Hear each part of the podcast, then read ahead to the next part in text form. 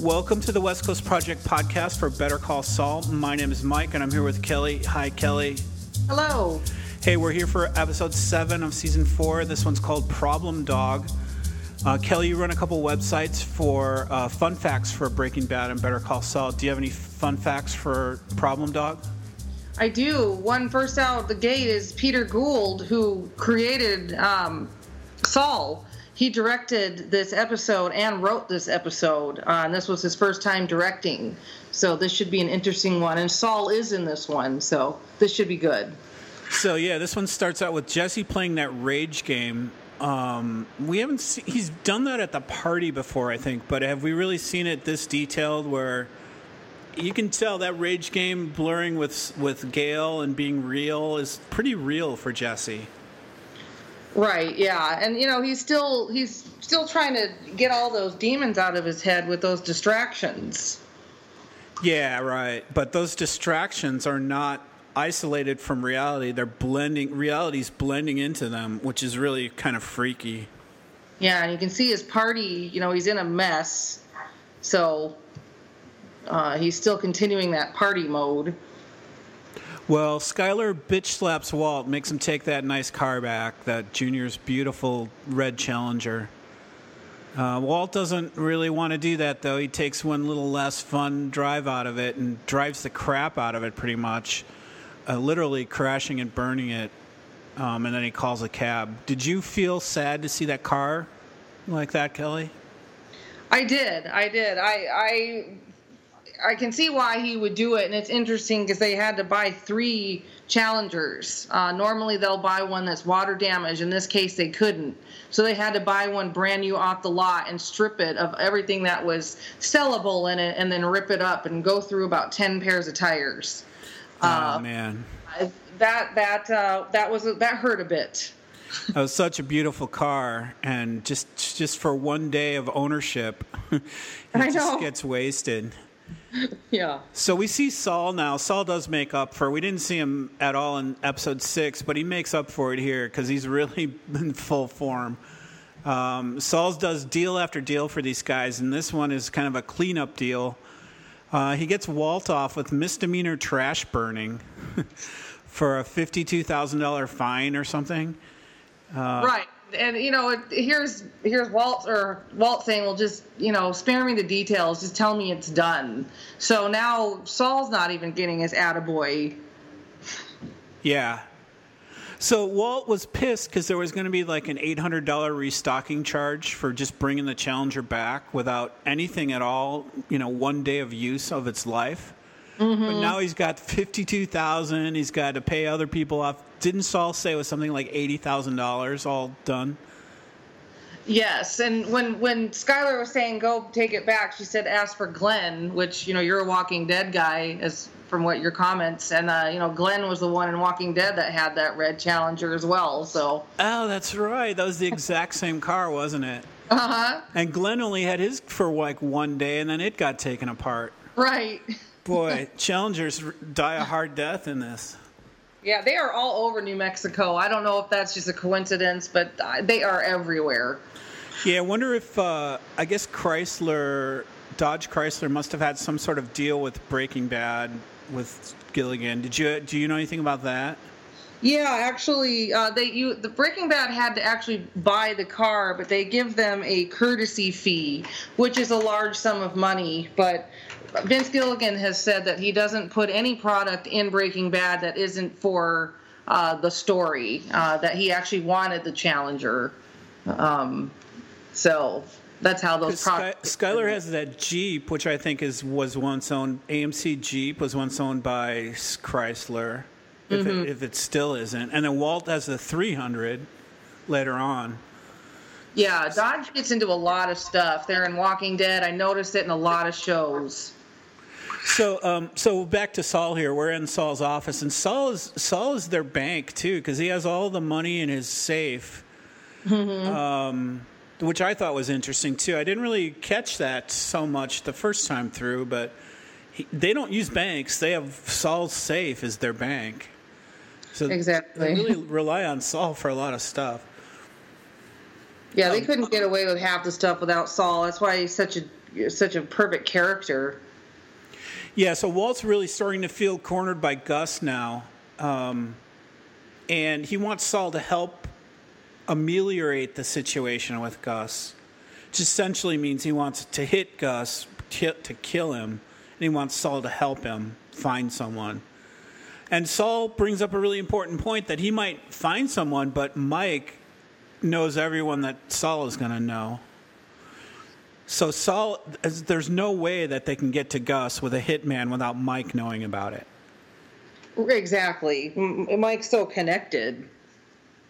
And Saul does offer the advice that maybe you can't get near Gus, but Jesse might be able to. Um, and maybe that sit, sits with Walt a little bit more than it would have if he hadn't said it. Um, so Saul, you know, he doesn't just offer legal advice. He's just kind of a smart dude that offers. I would call this criminal advice, but I think it's good advice that he, you know, he kind of turns Walt onto this other idea. He does. He can be a voice of reason, and sometimes when Walt's not thinking straight, he can come up with some really good ideas. Absolutely. I mean, he's he's a, he's funny. He's smart. He's a bad dude. He's a lawyer, and he's just a total entertainer. I don't know how they figured out how to put him in this show, but he adds like so much to it. Yeah, he's absolutely wonderful, and I'm really excited for the new show. So, so next we see Jesse fixing up the party house. He's evidently turned a corner. He's gone through withdrawal from the drugs. He's painting over the graffiti in the house, and he's kind of cleaning up his act now. Um, and he admits he's seen Gus. Walt goes over to, to talk to him. Um, and he, Walt's figured it out that Gus is trying to isolate them. And right. Also, when he sees Gus, he's, you know, Gus is giving him compliments like, I see something in you. And everything that Jesse needs, because he's definitely missing a father figure, which I think maybe Walt was in the beginning. But now Gus is really knowing how to push his buttons and but Walt is pushing his buttons here too because hmm. he uses a heavy psych out on Jesse. Like, is it possible that he thinks you're weak-willed? And he, like he he knows that's going to get Jesse riled up. Right. And Jesse says, "Yeah, that might be." So you know, Jesse's ready to kill Gus because of this conversation he has with Walt. Basically, because of what we just discovered, that Saul turned Walt onto this idea. Right. I like how Jesse will put Walt in his place and say, quit with the sales pitch. He said that a few times in the series. You know, quit yanking my chain. Just tell me what you really want. Yeah, he's getting smarter by the episode. Mm-hmm. Um, we see Marie at the car wash. She wants to do a grand party opening. Party opening, probably all purple. She can, she has her say. Uh, and Hank's doing better, and she delivers that news. Now Walt shows up with a soda pop cache, the the cache in the soda cases. It's the first time we've seen this, isn't it, Kelly? I don't remember it before. No, uh-uh. this is his new way, I guess, of getting this into uh, the car wash. Yeah, pretty smart too. It's like no one would ever think to look in the center of a couple cases of soda. Right. Uh, Skyler's bragging about $3,800 in car wash receipts from the day before, but Walt walks in with 274000 uh, And that's too much for Skyler. She's freaked out because she's not going to be able to, to launder it, right? Right. I like how Walt's just kind of like he did with Saul. Like, I don't want to hear the ins and outs. You said you could do this, just do it. He doesn't want to be bothered with the details. Yeah. And this is these numbers are pretty strong evidence of Walt really breaking bad because if we remember, he wanted seven hundred and fifty-seven thousand in order to get what he needed and then get out. But now he's going to bring two hundred and seventy-four thousand every two weeks. um, that was the seven and a half million a year that he's going to get from Gus's operation. Yeah, well, that whole "I am the one who knocks" speech, he's telling her, you know, a whole a whole I don't know what the exact wordings were. Could go belly up without me. Um, so yeah, he's he's kind of he's in very deep. He's, this operation is just off the scale from what she's prepared for. So now this money, Kelly, this isn't after it's been laundered, right? This is just raw money, like his payroll from Gus, right? Yep, he's just rolling it in literally, and and um, asking her to kind of take care of it. But now she's even like, we can't pay with 50s and getting down to the real details that she, that Skyler's, that's her personality. Uh, and he's just like, well, take care of it. I don't, I don't know what to tell you. Yeah, but she that's bad. That's stupid of Walt because you can't. What do you expect her to do? Right, exactly. It's all in fifties. you can't take that to a bank, obviously, and deposit it. Um, you do need a guy like Saul to, even if you had to pay seventeen percent, it would be worth it if it was effective. Mm-hmm. I don't know. I mean, twenty-five. What's seventeen percent? Twenty-five. Be about thirty or forty thousand out of every two hundred and seventy-four thousand. That'd be worth it to get it cleaned. You know, to make it valid money that you could spend. yeah. I don't know, um, but it's, it's it's overwhelming Skyler for sure. So now Walt's cooking under the cameras, um, and he takes a break to cook up some more ricin. This made me realize that the first ricin that they had got tossed away with Tuco's burrito. Remember that? I kind of forgot that. I thought this Yeah, that's right. Yep. they had to make ricin twice, and this reminded me of that. That Tuco, or I, I, actually, uh, Tio wiped it off the table when they were trying to poison Tuco. But they had the second batch of ricin, and Walt cooks this up in the lab, in the break room, because uh, Gus didn't have cameras in the break room. That seemed kind of a slip up.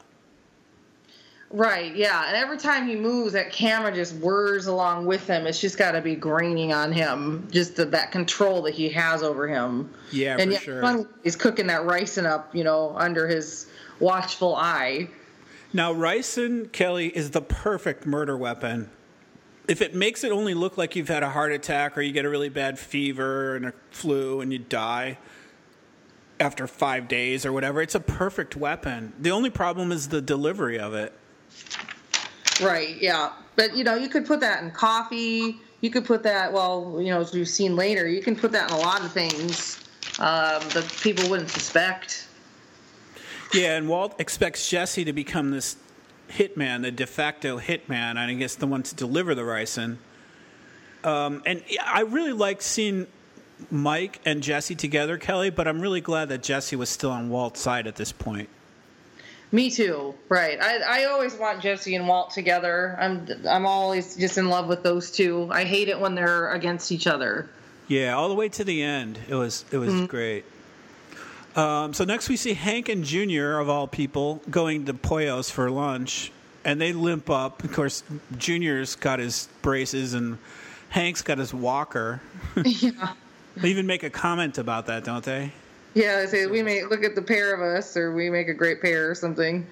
Uh, Junior tells Hank all about his new car, and um, but Hank's working on his detective skills with Junior. He's working him over. Um, and then Gus meets them and offers to buy them lunch and a job to Junior, and he's super nice. And um, but Hank proves his detective skills here because do you think the only reason he was in there for lunch was to get those fingerprints? Yeah. He gets a refill and, and he gets the fingerprints from the cup that Gus handles. Um, pretty smart, pretty damn smart of Hank, I thought, to do that. Yeah, it is, and he all he mentions, and I don't know what other episode, but when he's talking to to RJ or to Walt Jr., he says, "You flew too close to the sun," and that quote was used in another episode as well. So we'll have to keep our ears out for that. Oh yeah, the Icarus, right? Daedalus and Icarus, the Greek mm. fable about one. They have the wings and one flies too low, so gravity pulls him to the ground. But Icarus, I think, is the one that flies too high and it melts the wax and he crashes because his wings melt off of him. Flies Yeah. close to the sun. Yeah, that's that's a great point. But um, I thought this whole scene with Hank getting the fingerprints was really interesting right after the ricin scene because it just made me think of like where does Gus take where does he eat where is he going to get rice and does he uh, does anyone ever get to his food or his drinks but here here he's handling a drink that Hank trusts him to bring back without any harm and it's all about fingerprints but it's kind of an interesting thing to see right after that ricin Yeah, very genius. On Hank is is a smart guy. I mean, he's been on the trail. Uh, I think he can also be underestimated. So I thought more about this at the chicken ranch. We see Mike and Jesse at the chicken ranch. Um, Gus is having another meeting, and my whole thing I thought about was how is Jesse going to get the ricin to Gus? Um, he has a couple chances to poison him, but he can't pull the trigger Um, one, especially with the coffee. Jesse's tasked with making the coffee, but he doesn't do it when it looks like he could have gotten away with it. What do you think there, Kelly? Is he is it too many people might drink that coffee, or Gus might not drink any of it? Yes, I think it was the casualties would be too large because we didn't know that it was just going to be this one guy showing up. You know, we're thinking the whole cartel. And he, either way, Jesse's just not a killer. I mean, he just is getting through Gale. I doubt he'd want to poison. Maybe Mike even might drink some. Yeah, because even Gus thought the whole whole crew of cartel were coming, mm-hmm. not just this gaff guy. But right. it's funny because it turns out that Gus is the only one drinks that drinks the coffee. I don't think I don't think Mike drank any of it. I think it was just Gus. Oh. but Mike gives a gun to Jesse, uh, which is also very interesting. Like he really does trust Jesse to have a gun. Um, I thought that was cool. But then Gaff shows up, and Gus orders fifty million. His deal's fifty million. Let it all go. Business concluded. We're done. And Gaff shuts it down, just declines, and he reoffers Gus a counter uh, and I guess his his yes or no, he wants a yes or no to the bucket message, the thing written on that bucket lid, which is "Are you ready to talk?" Doesn't really offer what the details are, just "Are you ready to talk?" Right, exactly, and it, it's it's just a odd situation. But you know, he's gonna. They're not. The cartel is not gonna say, "Okay, we'll take your fifty million. Thanks. Have a nice day." They are not gonna fold that easily. Yeah, it just shows us how much that meth must must be worth to the cartel. Yeah, they want their fingers in it no matter what. So Gaff leaves this meeting, um, and as they're all breaking up, Jesse gives the gun back to Mike, and Mike wants to teach him how to shoot. Now, Mike's really bringing him along as a friend slash mentor slash father figure yeah, he's like, I think we better teach you how to shoot. And, you know, then you've got Jesse saying, well, this is all fine and well, but what are we really doing here? And here's that line uh, that I'd mentioned a few episodes ago that he said, Your loyalty, that's what Gus is attracted to, but it's just probably to the wrong guy. Yeah. Yeah, very interesting. So next we see Jesse outside the Narcotics Anonymous meeting. He's kind of handling the rice and kind of wondering, am I really doing the right thing here. I think that's what he's thinking anyway. yeah. But uh, he gets into the meeting and he reveals everything. He reveals killing Gale, although he doesn't say that Gale was human. He calls it a problem dog that he once had. Right, hence the title. Yeah, he had to put down a problem dog. Um, and then they criticize him. The people in the meeting criticize him, which I guess is kind of against the tenets of these NA meetings. You're not supposed to judge other people. Yeah, no crosstalk. Yeah, and I mean, how gutsy of him. That one guy looks like a big, you know, biker dude, and he's just like, "I made you my bitch. You were nothing but customers." Yeah, he admits that he's there to sell them drugs. Mm-hmm. Pretty bold stuff to admit there. That was that was a very strong scene, I thought. Yeah, I thought so too. So next we see Hank and Merkert, Hank's boss Merkert, and Gomie. Gomie's there too, and Gomie's been promoted to G14, which is, I guess, enough to get him to El Paso and be the agent in charge or agent assistant in charge of El Paso.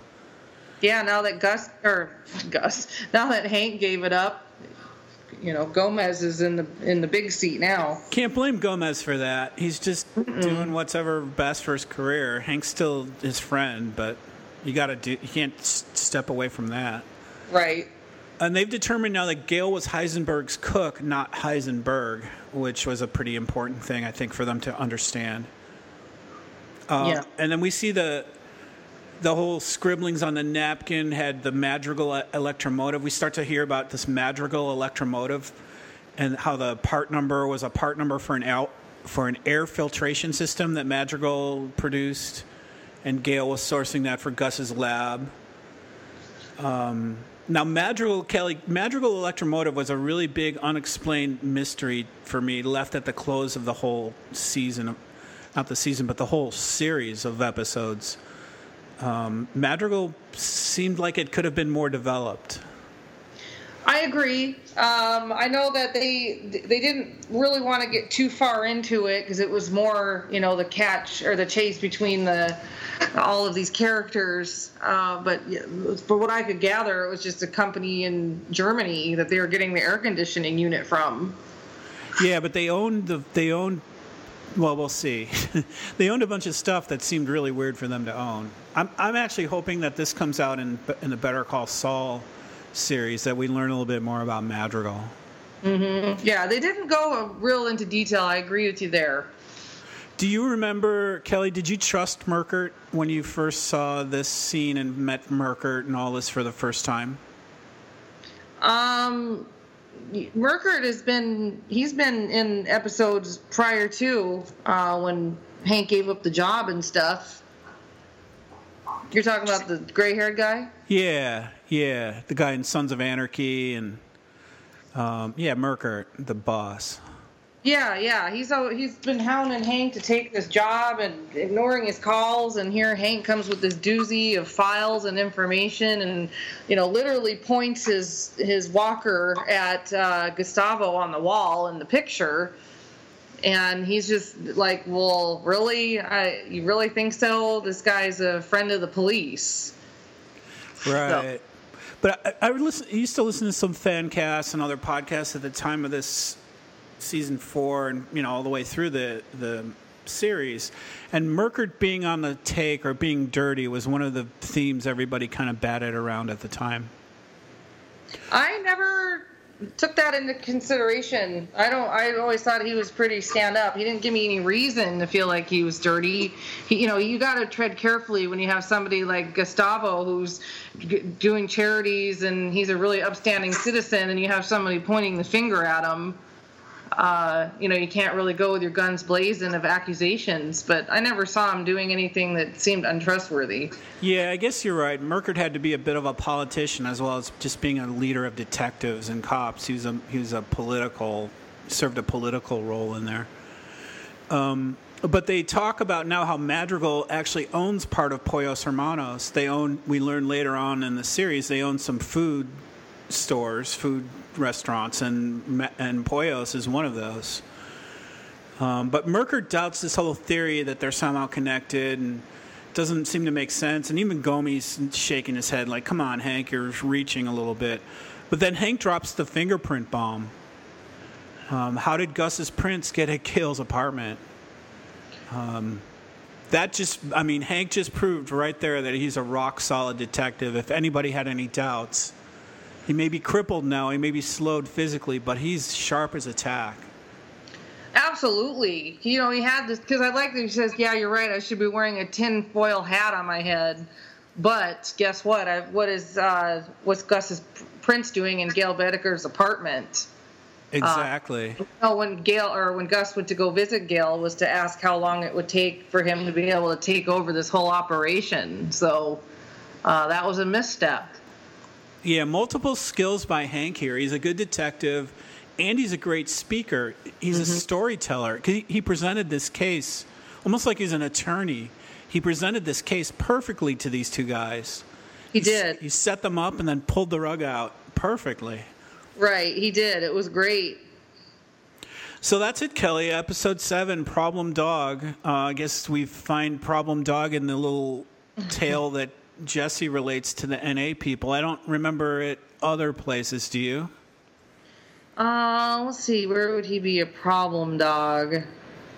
Yeah, I guess that would be about it. It's probably in there somewhere. We gotta we gotta sharpen our uh, dual meanings of the titles next next yeah. few episodes. yeah. Um, but yeah, problem dog, and that's it for episode seven of season four. Our next coverage will be episode eight is Hermanos. This I think Hermanos was my favorite episode of season four. Oh, I can't wait. Yeah, so that's it. We're West Coast Project. This is our podcast for Better Call Saul. If you want to tweet us, my Twitter is at Scathing Tweets. Kelly, what's your Twitter? BRBA underscore fun facts. And how about your websites? Uh, Breaking Bad Fun Facts and Better Call Saul Fun Facts on Instagram and uh, Facebook. Okay, great. And all those links are on our web show notes. So just look on the podcast and you'll find them and click away. All right, Kelly, till next time, I'll talk to you when we do episode eight, Hermanos. Sounds good. All right, bye for now. Bye bye.